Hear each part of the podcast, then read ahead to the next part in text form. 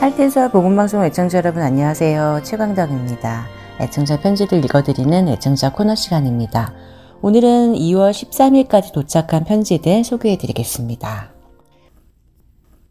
먼저 아리조나 투산에서 김경희 애청자님께서 보내주신 편지입니다.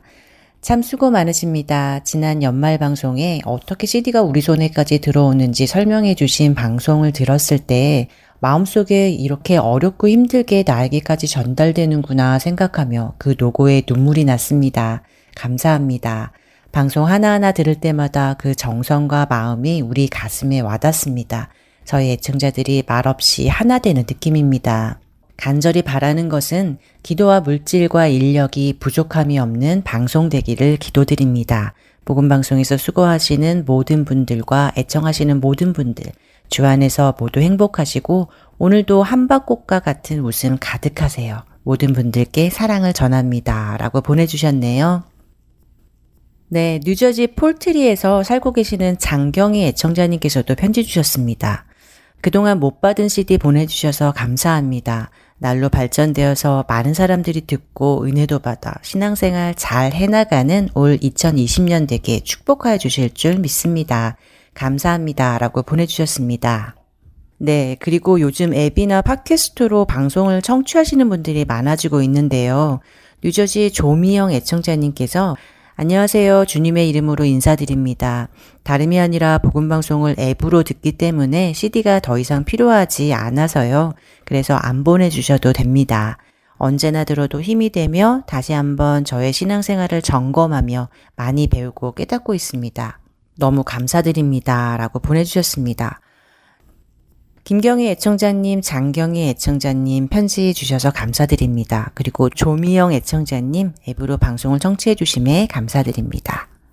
방송 CD로 또 앱이나 팟캐스트로 청취해 주시는 애청자님들 주안에서 사랑합니다. 늘 강건하시기 바랍니다. 애청자 코너 오늘 이 시간 마치겠습니다. 찬양 후에 계속해서 주안의 하나 4부로 이어드립니다.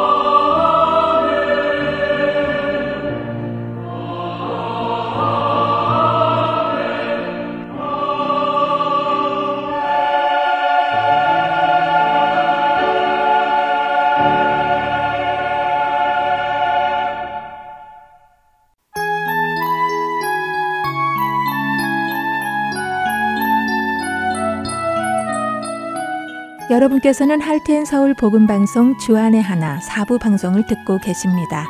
주안의 하나 사부에서는 지난 방송들 중에서 신앙에 도움이 될 만한 프로그램을 모아서 다시 방송해 드리고 있습니다. 이번 시즌에는 2014년에 방송된 아나크리노 시즌2와 2015년에 방송된 성경 속 질문들, 그리고 2018년에 방송된 살며 생각하며가 준비되어 있습니다.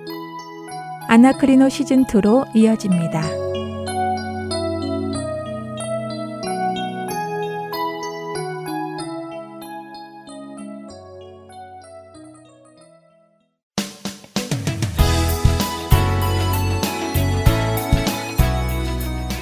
애청자 여러분 안녕하세요. 여러분과 함께 성경을 상고하는 프로그램 아나크리노 진행의 최강덕입니다. 여러분 안녕하세요. 강승규입니다. 네, 지난 시간에는 성경 구절 중에서 가장 유명한 구절인 요한복음 3장 16절 하나님이 세상을 이처럼 사랑하사 독생자를 주셨으니 이는 그를 믿는 자마다 멸망하지 않고 영생을 얻게 하려 하심이라. 라는 말씀을 위주로 상고해 보았지요. 예, 예수님과 니고데모와의 대화 속에서 나온 이 말씀은 곧 하늘의 일을 설명하고 계시다는 것을 알게 되었지요. 네, 그리고 거듭남의 의미가 무엇인지 생각해 보게 되었습니다. 네.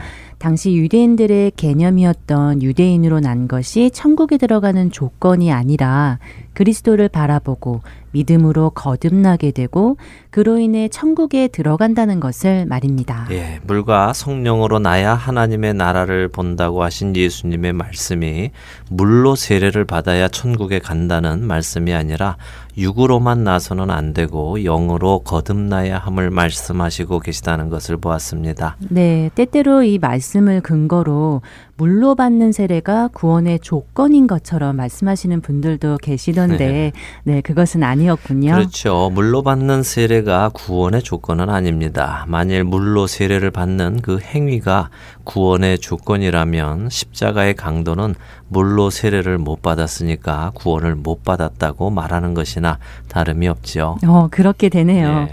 그는 그런 세례식이 없어도 예수님으로부터 오늘 예수님과 함께 낙원에 있을 것을 약속받았잖아요. 그럼요. 그런 소위 요즘 기독교에서 하고 있는 영접 기도나 세례식을 하지 않았습니다.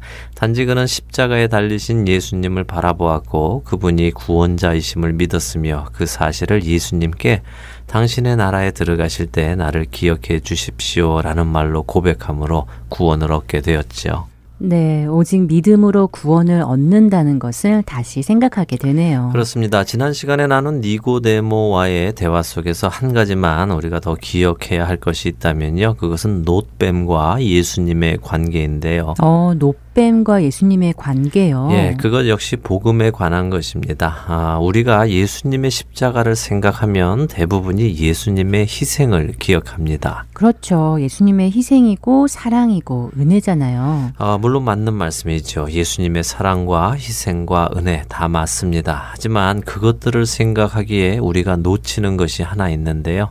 그것은 바로 죄입니다. 어, 죄요. 예.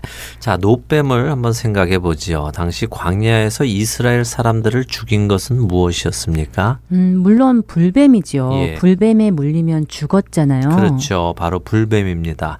불뱀으로 죽는 사람들을 살리기 위해 불뱀이 장대에 달린 것입니다. 사람들을 죽이게 한 불뱀이 죽은 것입니다. 어, 불뱀이 죽었으니까 더 이상 사람을 죽일 수 있는 능력을 발휘할 수 없다는 말인가요? 네, 바로 그와 같은 이치로 예수님께서도 장대에 달리시는 것을 말씀하시는 것입니다. 우리 인간을 죽게 하는 것은 무엇인가요? 음, 그야 물론 우리의 죄지요. 그렇죠. 바로 그 죄를 예수 그리스도께서 지시고 십자가에 달려 죽으심으로 죄가 죽게 된 것입니다. 사람을 죽이던 불뱀이 죽게 된 것과 마찬가지죠. 아, 그러니까 십자가에 예수님께서 달려 죽으신 것은 우리를 사망으로 이끄는 그 죄가 죽은 것이기에 네. 더 이상 그제는 우리를 사망으로 이끌 수가 없게 된 것이군요. 네, 그것이 바로 하나님 나라의 비밀입니다. 음. 어, 하나님은 그렇게 죄를 죄가 없으신 예수 그리스도에게 얹으시고 십자가의 다심으로 죄를 처벌하신 것이고 죄를 향한 하나님의 그 진노를 그치신 것입니다. 그렇기에 그 십자가를 바라보는 우리는 죄 사함을 얻은 것이지요. 음, 복음이 다시 정리가 되는 느낌이네요. 예, 그래서요, 우리가 십자가를 바라볼 때 예수님의 은 혜와 사랑과 희생을 생각하는 것도 중요하지만 그보다도 그 십자가에 달려있는 나의 죄, 그것을 볼 수 있어야 합니다. 네. 나의 그 죄가 얼마나 무서운 결과를 초래했는지 또 그 죄의 대가는 어떤 것인지 이것을 먼저 우리가 생각해야 그 다음에 예수님의 희생도 생각하게 되고 사랑도 생각하게 되고 또 은혜도 생각하게 되지요. 네, 그것이 없이는 예수님의 희생과 또 사랑이 제대로 느껴지지 않겠네요. 그렇죠. 예. 이제부터 십자가를 바라보는 시각이 조금 달라질 것 같습니다. 네. 어, 오늘 아나크리노 시작이 조금 길었는데요. 오늘은 어떤 말씀을 상고해 볼까요? 예, 조금 길었죠. 자, 아, 오늘 상고할 말씀은요. 예수님의 비유 중에 하나인데요. 어, 예수님의 비유요. 네. 어, 지금까지 우리가 상고해 본 것 중에 예수님의 비유가 참 많았던 것 같은데요. 네. 그만큼 우리가 예수님의 비유를 제대로 인식하지 못한 경우가 많다는 이야기겠지요. 네, 물론 어떤 비유들은 예수님의 비유 자체가 어려워서 그렇다고 할 수도 있겠지만요. 영적인 말씀을 하시고 계시니까요. 어, 하지만 어떤 것들은 우리가 특별히 생각 없이 또 선입견을 가지고 봄으로 잘못 이해하는 경우도 많이 있습니다. 네, 그런 경우들을 몇 번 본 것 같은데요. 네. 어, 지난번 보았던 빛과 소금이나 불의한 재물로 친구를 사기라고 하셨던 말씀. 네. 또 일곱 가지 비유의 경우도 그랬던 것 같아요. 그렇습니다. 그래서 오늘은 그와 비슷한 또 하나의 비유를 보겠는데요. 어, 마태복음 11장과 누가복음 7장에 나오는 비유입니다. 혹시 피리 부는 아이들이라는 비유 들어보셨습니까? 어, 피리 부는 아이들의 비유요. 네. 어, 글쎄요. 들어본 것 같기도 하고 아닌 것 같기도 한데, 예. 예, 가물가물하네요. 네, 뭐 그렇게 많이 알려지거나 또 자주 인용되는 비유는 아니라서 모르시는 분들도 꽤 많으신데요. 아, 먼저 누가복음 7장에 나오는 이 비유를 읽어보도록 하지요. 아, 누가복음 7장 31절에서 32절 두 절입니다. 애청자 여러분들도 성경을 펴시고 함께 읽어보시지요. 네. 또 이르시되 이 세대의 사람을 무엇으로 비유할까 무엇과 같은가 비유하건대 아이들이 장터에 앉아 서로 불러 이르되 우리가 너희를 향하여 피리를 불어도 너희가 춤추지 않고 우리가 곡하여도 너희가 울지 아니하였다 함과 같도다. 아멘. 아멘. 아, 이렇게 읽어보니까 이제 좀 기억이 나는 것 같네요. 네. 어, 이 시대의 사람들을 비유하신 말씀이지요. 그렇습니다. 이 세대의 사람들을 비유하신 말씀인데요. 어, 예수님의 이 비유를 통해 최광덕 아나운서는 이 세대의 사람들이 어떤 사람들이라고 생각이 되세요? 음, 그야. 어, 예수님이 오셔서 복음을 전하셨는데도 아무 반응도 하지 않는 사람들이 이 세대의 사람들이다. 네. 마치 피리를 불어도 춤추지 않고 슬피 울어도 가슴을 치지 않는 아이들처럼 말이죠. 네, 그런 느낌이 듭니다. 네. 사실 어, 대부분의 분들이 예수님의 이 비유를 그렇게 해석하고 또 받아들이고 계시지요. 아이들이 예수님과 제자들이고 동무들은 이 세대의 사람들로 예수님과 제자들이 전하는 복음에도 반응하지 않는 그런 모습으로 해석을 합니다. 네, 당연히 그렇게 이해가 되는데 네. 그런데 그게 아닌가요?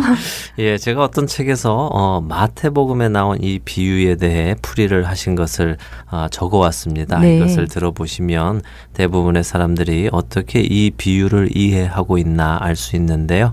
한번 들어보시죠. 네. 아이들은 어, 순수한 사랑에 속한 진리를 뜻하며 장터는 물건을 사고 파는 것처럼 영적인 선과 진리를 나누는 말씀을 전하는 곳, 즉 교회를 상징합니다. 지 동물을 불러는 같은 신앙의 인애와 믿음 안에 있는 자들을 뜻하며 피리를 부는 것은 사랑과 인애에 속한 진리를 전하여 주는 것을 춤을 추는 것은 말씀의 가르침에 따라 기쁜 마음으로 사랑과 인애의 생활을 하는 것을 뜻하며 춤을 추지 않는 것은 말씀의 가르침에 따라 살지 않는 것을 나타냅니다. 또한 애곡하는 것은 신앙의 진리에 따라 자신의 내면을 돌아보고 회개하라는 말씀을 뜻하며 가슴을 치지 않음은 자신의 내면을 돌아보고 회개하지 않는 것을 뜻합니다. 주님은 말씀의 가르침을 통해 자기만 사랑하는 마음과 세속적인 것을 좋아하는 마음을 버리고 주님과 이웃을 사랑하라는 가르침을 주셨습니다. 그런데도 사람들은 자아 사랑의 지배욕과 세속적인 욕망을 버리지 않고 있으며 들으려고 하지 않는 것을 비유로 말씀하셨습니다.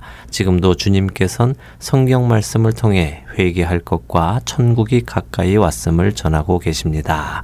자, 이렇게 설명을 하셨는데 어떻게 생각하세요? 이 해석을? 네, 비유 하나하나의 의미까지 달아주시고 어, 아주 깊게 해석을 해주셨다는 생각이 되는데요. 네. 어, 주님의 말씀을 듣지 않고 회개하지 않는 사람들의 모습을 잘 지적했다는 생각이 들어요. 예, 그렇게 보입니다. 어, 아이들은 무엇을 상징하고 장터는 무엇을 상징하고 또 동물은 무엇이고 피리는 무엇이고 춤추는 것은 무엇이고 이런 것들을 하나하나 설명을 하셨는데요. 만일 예수님께서 하시는 말씀이 그런 의도가 아니라면 이 해석은 참 황당하게 됩니다. 예수님의 의도가 그런 것이 아니라면 네, 정말 황당하게 되겠는데요. 하지만 그럴 리가요. 예, 어, 우리가 성경의 말씀을 읽어 나가며 기억해야 할 것 중 하나가요. 내 마음에 감동이 된다고 해서 그것이 꼭 옳은 해석은 아니라는 것이죠. 성경을 내가 감동받는 방향으로 해석해 나가서는 안 되고 성경의 저자께서 말씀하시고자 하는 것을 이해해 나가는 방향으로 해석을 해야 한다는 것입니다.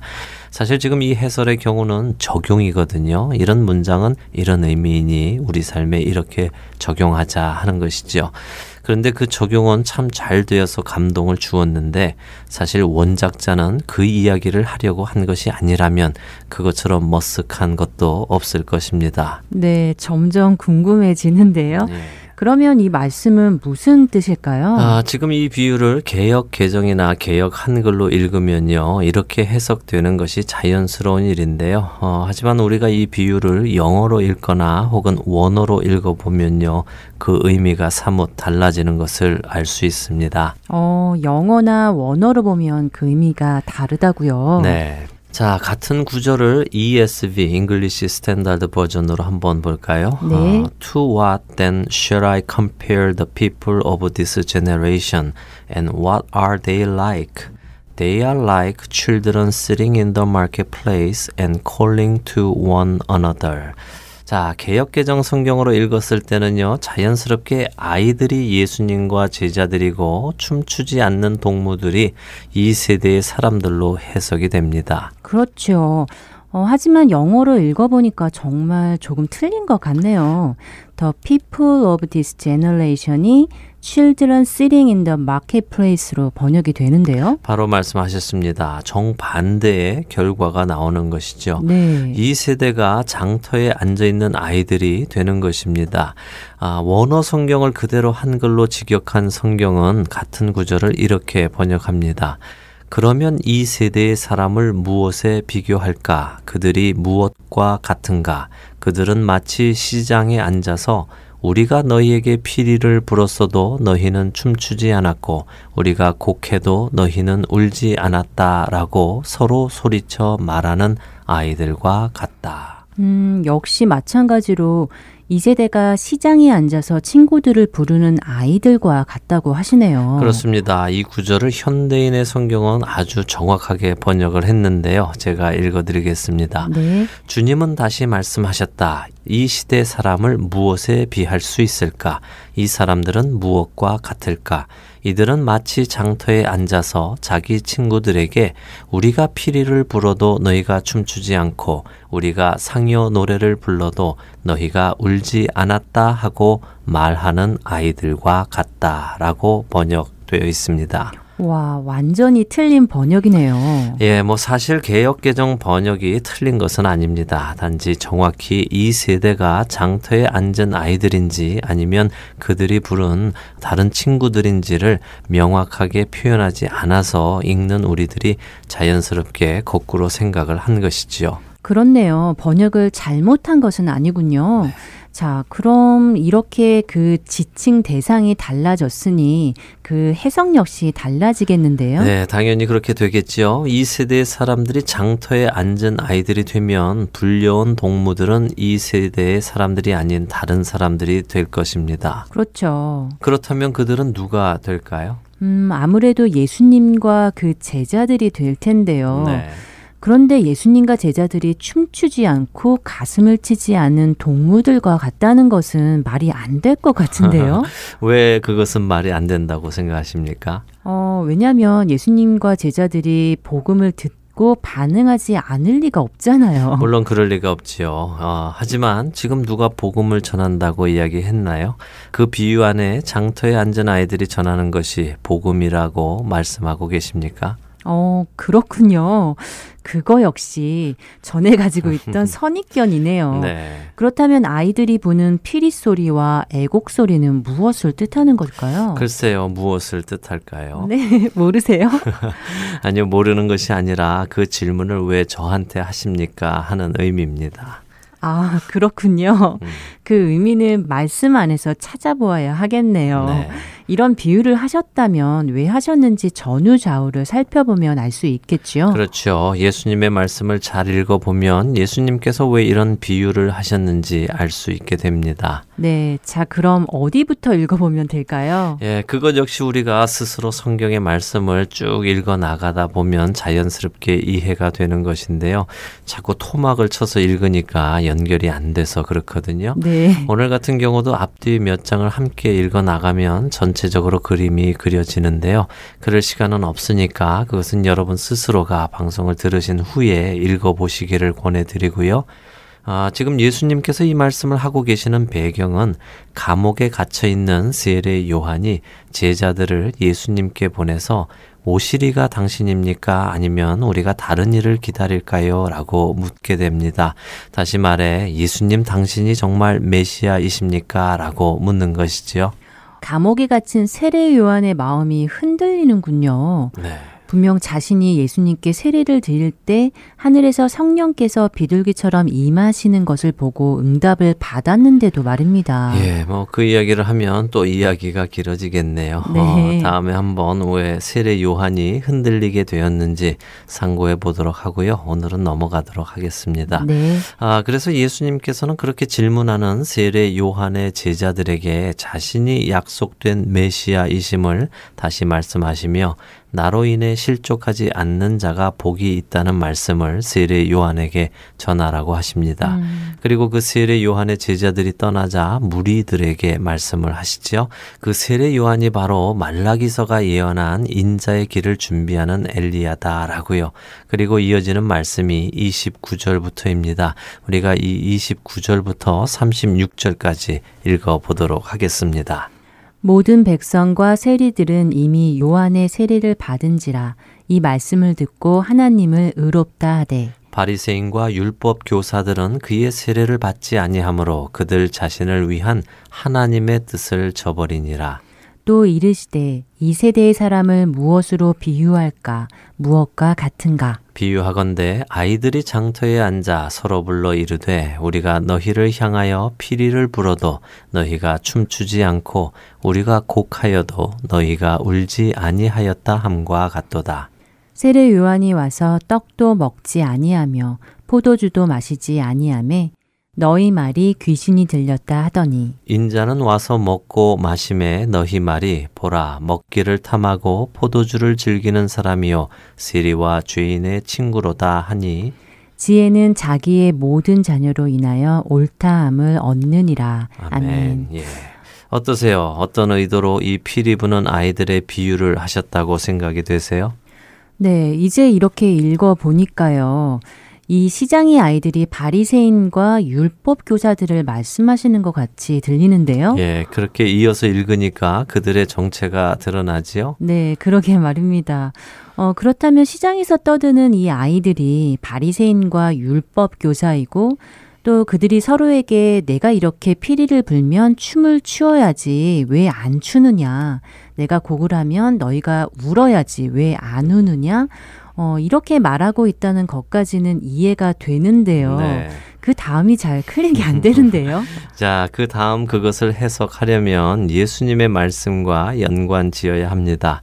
아, 떡과 포도주를 먹지 않던 세례 요한에게는 귀신 들렸다 하고요. 또 떡과 포도주를 먹는 예수님과 제자들에게는 먹기를 탐하는 죄인과 마찬가지다라고 말하는 것과 연관이 있습니다. 그러게 말이에요. 그것과 연관이 있는 것은 같은데 잘 모르겠는데요. 예. 우리가 이미 알듯이 바리새인들은 장로들의 유전을 만들었죠. 아, 네, 기억납니다. 모세의 율법을 더 잘 지키기 위해서 세부적인 세칙을 만들어서 자신들이 지켜나가며 그것을 의로 여겼잖아요. 그렇습니다. 전에도 우리가 나누었지만 예수님께서는 장로들의 유전은 지키지 않으셨습니다. 하지만 모세의 율법은 모두 지키셨죠. 음. 그런 예수님과 제자들을 쫓아다니며 바리새인들은 왜 장로들의 유전을 지키지 않느냐며 늘 시비를 걸었습니다. 네, 그래서 요한복음 에서 가늠한 여인을 데리고 와서 모세의 율법도 어겨보라며 시험했던 것이 기억이 나네요. 예, 잘 기억하시네요. 어, 지금 예수님의 이 비유는 이 세대, 다시 말해 바리새인과 율법사들로 대변되는 이 세대의 사람들은 마치 시장 바닥에 아이들이 서로 말하면서 야, 내가 피리 불면 넌 춤춰야지. 내가 곡을 하면 너는 우는 흉내를 내야지 하며 자신들의 생각과 계획을 상대방에게 강요하며 그것을 안 한다고 투덜거리는 것과 같다는 것이지요. 아, 그렇네요. 그런 의미군요. 네. 자신들이 만들어낸 유전으로 예수님께 이래라 저래라 왜 안 따르느냐 또 똑같은 문제를 가지고 또 세례 요한은 귀신 들렸고 예수님은 탐욕적이다라고 말하는 그들의 모습이 시장에서 서로 말하는 아이들의 모습이었군요. 네. 와, 이러면 정말 해석이 그동안 생각했던 것과는 완전히 다른데요? 예, 많이 다르지요. 어, 그렇게 너희의 유전을 강요하는 이 세대의 사람들, 너희의 일은 결국 그 모든 결과로 인해 옳고 그름이 판단될 것이다. 라고 하시는 말씀이 35절에 지혜는 자기의 모든 자녀로 인하여 옳다함을 얻느니라. 라는 말씀입니다. 어, 너희의 열매로 너희의 일이 옳은지 아닌지를 알 수 있다는 말씀이군요. 그렇죠. 오늘 이 누가복음의 비유를 통해서 우리가 생각할 것은요. 어, 우리가 너무 선입견이나 개인적인 생각에 의해서 말씀을 해석할 경우 정반대의 해석이 나올 수도 있다는 것입니다. 어, 그러게요. 너무 깜짝 놀랐습니다. 예, 예수님의 이 비유는 복음을 전해도 응답하지 않는 답답한 세대를 비유하신 것이 아니라 진리가 아님에도 불구하고 자신들 생각에 옳다고 생각하는 것을 남에게 강요하며 판단하고 정죄하던 깨닫지 못하는 세대를 비유하신 것입니다. 혹시 우리가 살고 있는 이 시대의 교회가 종교적인 모습으로 타락하여 마치 그 아이들과 같은 모습으로 이래이래 해라 저래저래 해라 하며 강요하고 있지는 않는지 살펴보아야 할 것입니다. 네, 생각해보면 분명 그런 모습들이 있을 것 같습니다. 성령님의 지혜에 의존해서 각자가 돌아보기를 원합니다. 네. 오늘 아나크리노 누가복음 7장에 나오는 예수님의 비유 피리 부는 아이들에 대해서 상고해 보았습니다. 7장을 중심으로 앞뒤로 더 읽어 나간다면 더 많은 것을 알 수 있겠다는 생각이 들고요. 네. 애청자 여러분들 시간 내셔서 성경 읽어 보시기를 권해 드립니다. 저희는 다음 주 이 시간 다시 찾아뵙겠습니다. 함께 해주셔서 감사합니다. 안녕히 계세요. 안녕히 계십시오.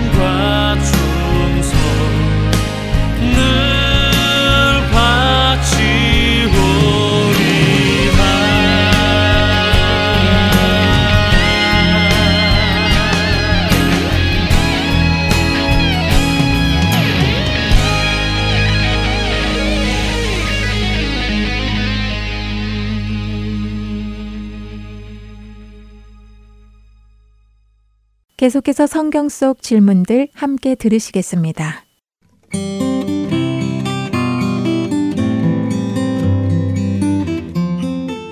애청자 여러분 안녕하세요. 성경 속 질문들 진행의 최소영입니다. 예전에 인터넷에 올라온 주기철 목사님의 마지막 설교를 본 적이 있는데요. 죽음을 각오하고 신사참배를 거부하신 목사님의 신앙 고백이 곳곳에 드러난 아주 단호하고 감동적인 말씀이었습니다. 하나님 외에 다른 신 앞에 무릎을 꿇고 살 수는 없다고 하시며 주님을 향한 정절을 지키겠다고 하셨는데 정말 그런 삶을 사시고 죽음을 맞이하셨지요. 주기철 목사님은 끝까지 신사참배를 거부하시다 모진 고문을 받으시고 투옥 중에 49세의 나이로 순교하셨습니다. 이 당시 주기철 목사님뿐 아니라 많은 크리스찬들이 믿음을 지키며 신사참배에 저항하다가 옥에 갇히고 순교하였지요. 일본에 의한 신사참배와 그 속에서 이를 거부하고 죽음을 각오한 믿음의 사람들이 있었던 것은 사실 우리의 가까운 역사 속에서 일어난 일입니다. 성경에도 이와 비슷한 사건이 기록되어 있는데요. 바로 바벨론의 느부갓네살 왕이 금신상을 만들어 그것에 절하도록 명령했던 사건이지요. 오늘 함께 찾아볼 성경 속 질문은 다니엘 3장 15절에 나오는 말씀인데요. 느부갓네살 왕이 신상의 절하기를 거부한 다니엘의 세 친구들에게 했던 질문입니다. 능히 너희를 내 손에서 건져낼 신이 누구이겠느냐? 다니엘과 그의 세 친구들은 당시 남유다를 점령한 바벨론에 의해 1차 포로로 끌려온 자들이었습니다. 그들은 이스라엘의 왕족과 귀족 출신으로 바벨론의 왕궁에서 바벨론의 학문과 언어를 배우며 특수 교육을 받게 되지요. 다니엘이 느부갓네살 왕의 꿈을 맞추고 해석하여서 다니엘과 그 세 친구들은 왕의 신임과 총애를 받게 되는데요. 이러한 내용이 다니엘 1장과 2장에 나옵니다. 다니엘 3장에서 느부갓네살 왕은 금으로 신상을 만들어 모든 백성에게 절하라고 명령을 하는데요. 누구든지 엎드려 절하지 않는 자는 즉시 풀무불에 던져 넣을 것이라고 선포합니다. 다니엘 3장에 나오는 이 사건에서는 다니엘은 등장하지 않고 그의 세 친구들만 나오는데요. 다니엘의 세 친구들은 신상 앞에 절하지 않고 이로 인해 왕 앞에 끌려 나오게 됩니다.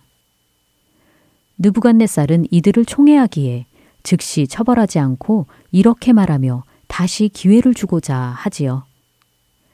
이제라도 너희가 준비하였다가 나팔과 피리와 수금과 사명금과 양금과 생황과 및 모든 악기 소리를 들을 때 내가 만든 신상 앞에 엎드려 절하면 좋거니와 너희가 만일 절하지 아니하면 즉시 너희를 맹렬히 타는 풀무불 가운데 던져 넣을 것이니 능히 너희를 내 손에서 건져낼 신이 누구이겠느냐.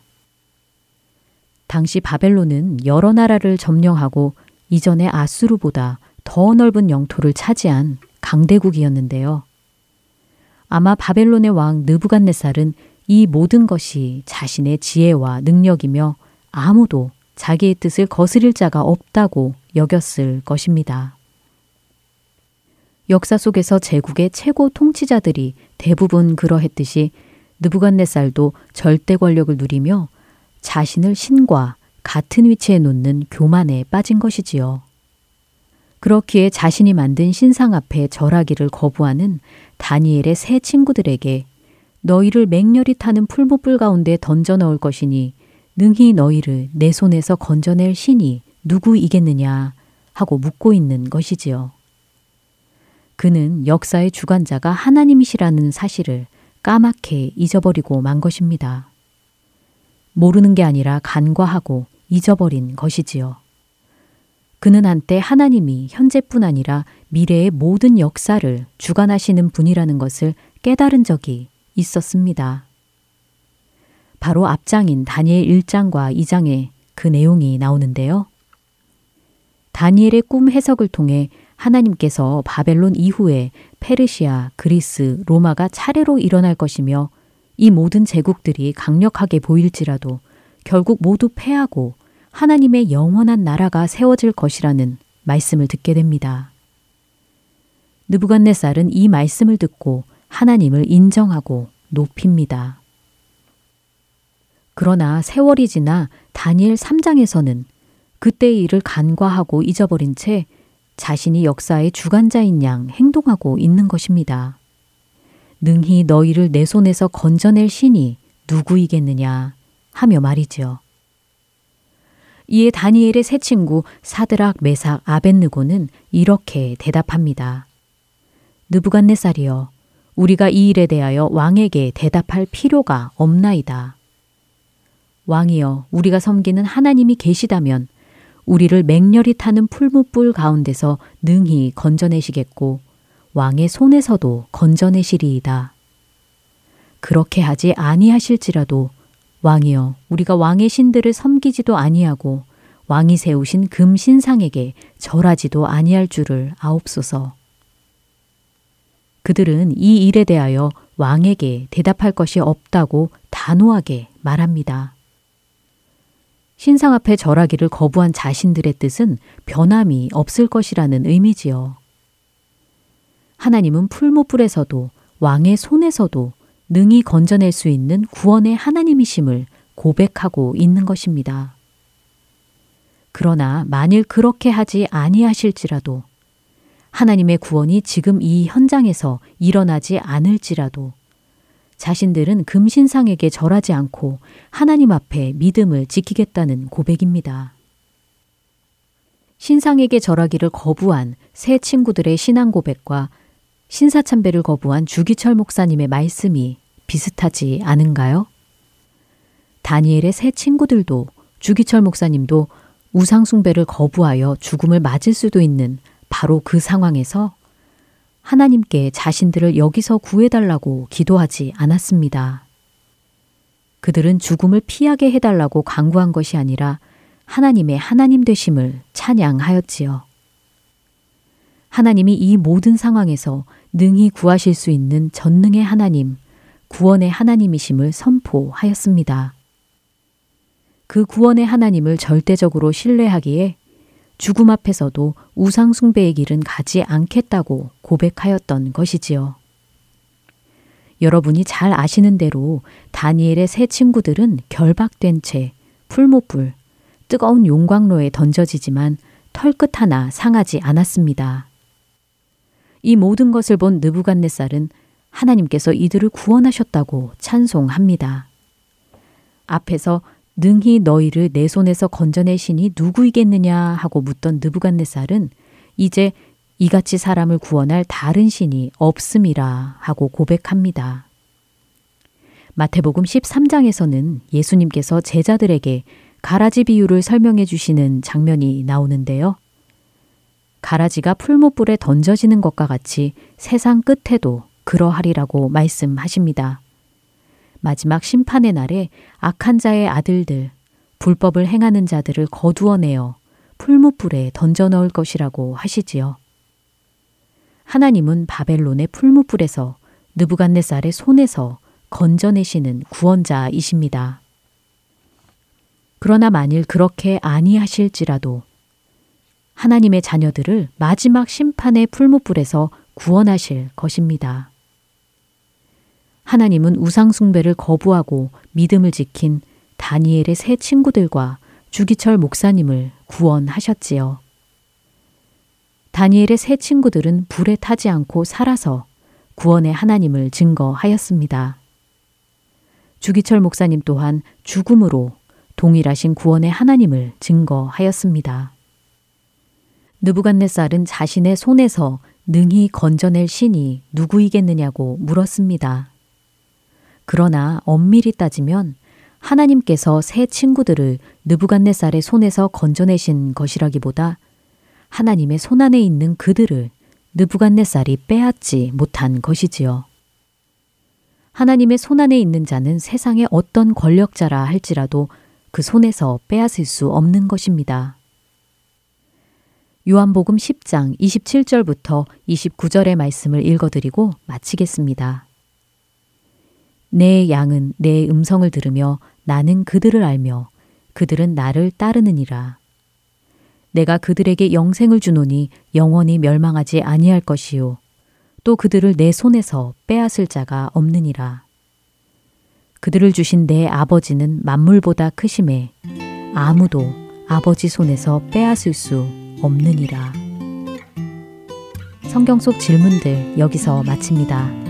저는 다음 시간에 다시 찾아뵙겠습니다. 여러분 안녕히 계세요.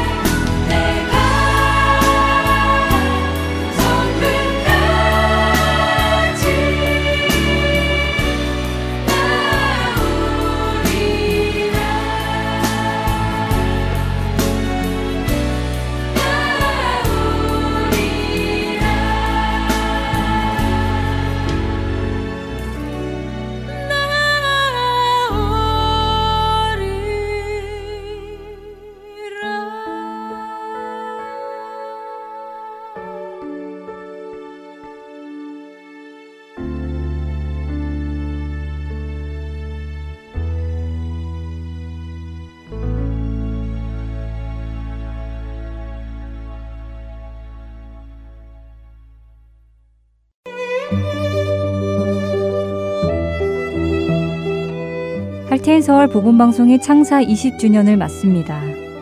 지난 2000년 3월 5일 첫 방송을 시작으로 20년간 오직 예수 그리스도의 복음만을 전해온 할테인 서울 복음방송이 모든 영광을 하나님께 드리는 귀한 감사의 시간을 갖습니다. 오는 3월 5일 목요일 오후 7시부터 시작하여 3월 7일 토요일 오후 1시까지 이어지는 창사 20주년 감사 예배와 축제에 애청자 여러분을 초대합니다. 특별히 타주에서 참석하시는 애청자분들을 위한 공항 픽업과 숙박도 준비되어 있습니다. 자세한 사항은 사무실 전화번호 602-866-8999로 문의 주시기 바랍니다. 지난 20년간 행하신 모든 일들을 돌아보며 하나님께 드려야 할 합당한 찬양과 예배를 드리는 귀한 시간을 통해 하나님의 이름만이 영광 받으시기를 소망합니다.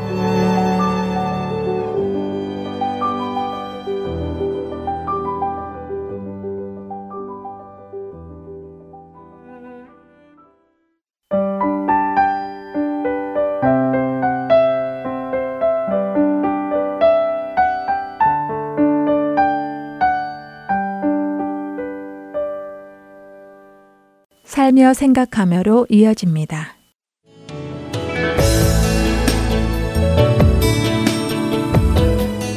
여러분 안녕하세요. 살며 생각하며 진행의 김순혜입니다. 젊은 부부가 많았던 대학타운 교회에서는 베이비 샤워를 비롯하여 출산 후 산후조리를 위한 음식을 돌아가며 준비해주는 일까지 임신과 출산에 관련된 돌봄이 많이 있었습니다. 그리고 아이 양육에 관한 정보를 주고받는 일도 모임에서 빠지지 않는 일이었습니다. 그런 나눔에 즐거이 동참하고 섬기던 한 부부가 어느 날 교회에 나오지 않게 되었습니다. 둘 다 모태신앙으로 자란 이 부부는 교회 일에 누구보다 앞장서서 봉사하고 있었기에 아무도 그들의 고충을 알지 못했습니다. 청년부를 맡아 섬기기도 하고 찬양 인도와 반주, 주일학교 봉사까지 어느 것 하나 성실하지 않은 것이 없었던 이 부부에게는 아이를 갖지 못하는 아픔이 있었던 것입니다. 그런데도 아무도 그 사실을 눈치채지 못했고 그 부부도 그 기도 제목을 내놓지 못할 만큼 우리들은 각자의 이야기에 열중하고 있었던 것입니다. 그들의 빈자리를 보고서야 모두들 너무 마음 아파했고 또 찾아가 미안하다는 말도 했지만 어떤 위로도 그 부부를 돌아오게 하지는 못했습니다. 그 부부는 우리가 자신들에게 무엇을 잘못한 것이 아니라 그저 자신들이 힘들어서 그런 것이라며 오히려 저희에게 미안해했죠. 그 아픔을 알지도 배려하지도 못했던 그 일로 인해 아이가 없는 가정을 위한 기도를 더 많이 하게 되었고 그런 가정이 있을 때는 육아에 관한 얘기를 꺼내는 것도 조심스레 하게 되었답니다. 우리는 약한 지체들의 아픔을 모르고 또 알면서도 내 일이 더 급하다는 이유로 돌아보지 않을 때가 있습니다. 개인주의가 오늘날 교회 안에도 팽배해 있기 때문이죠. 나의 상처와 치유, 나의 소명, 내 삶의 목적, 내 가정의 행복 등 개인의 신앙에만 집중하게 하는 개인주의 설교를 많이 듣게 되기도 하고 또 예배에도 나만 은혜 받으면 된다고 생각해서 예배만 드리고 교제 없이 가는 사람들도 꽤 있습니다. 대형 교회로 갈수록 그런 경향이 큰 것 같습니다. 저 또한 섬기기 싫을 때는 나의 존재감이 없는 큰 교회를 찾아 아무도 모르게 예배만 드리고 오기도 했으니까요. 어릴 적 어머니께서 신앙은 개개인이 하나님을 만나는 것이라며 헌금도 가족 모두가 따로 드리고 부부도 따로 해야 한다고 하셨던 것을 기억하며 기독교는 개인적인 게 당연하다고 생각한 적도 있었습니다.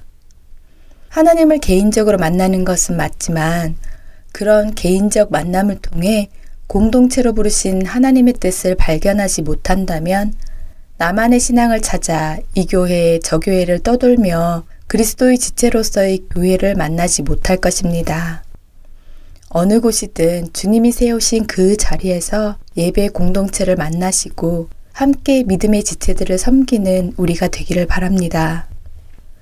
대학생 때 근로장학생으로 일하면서 실습 재료를 준비하다가 랩 커터에 손가락 끝을 베인 적이 있습니다.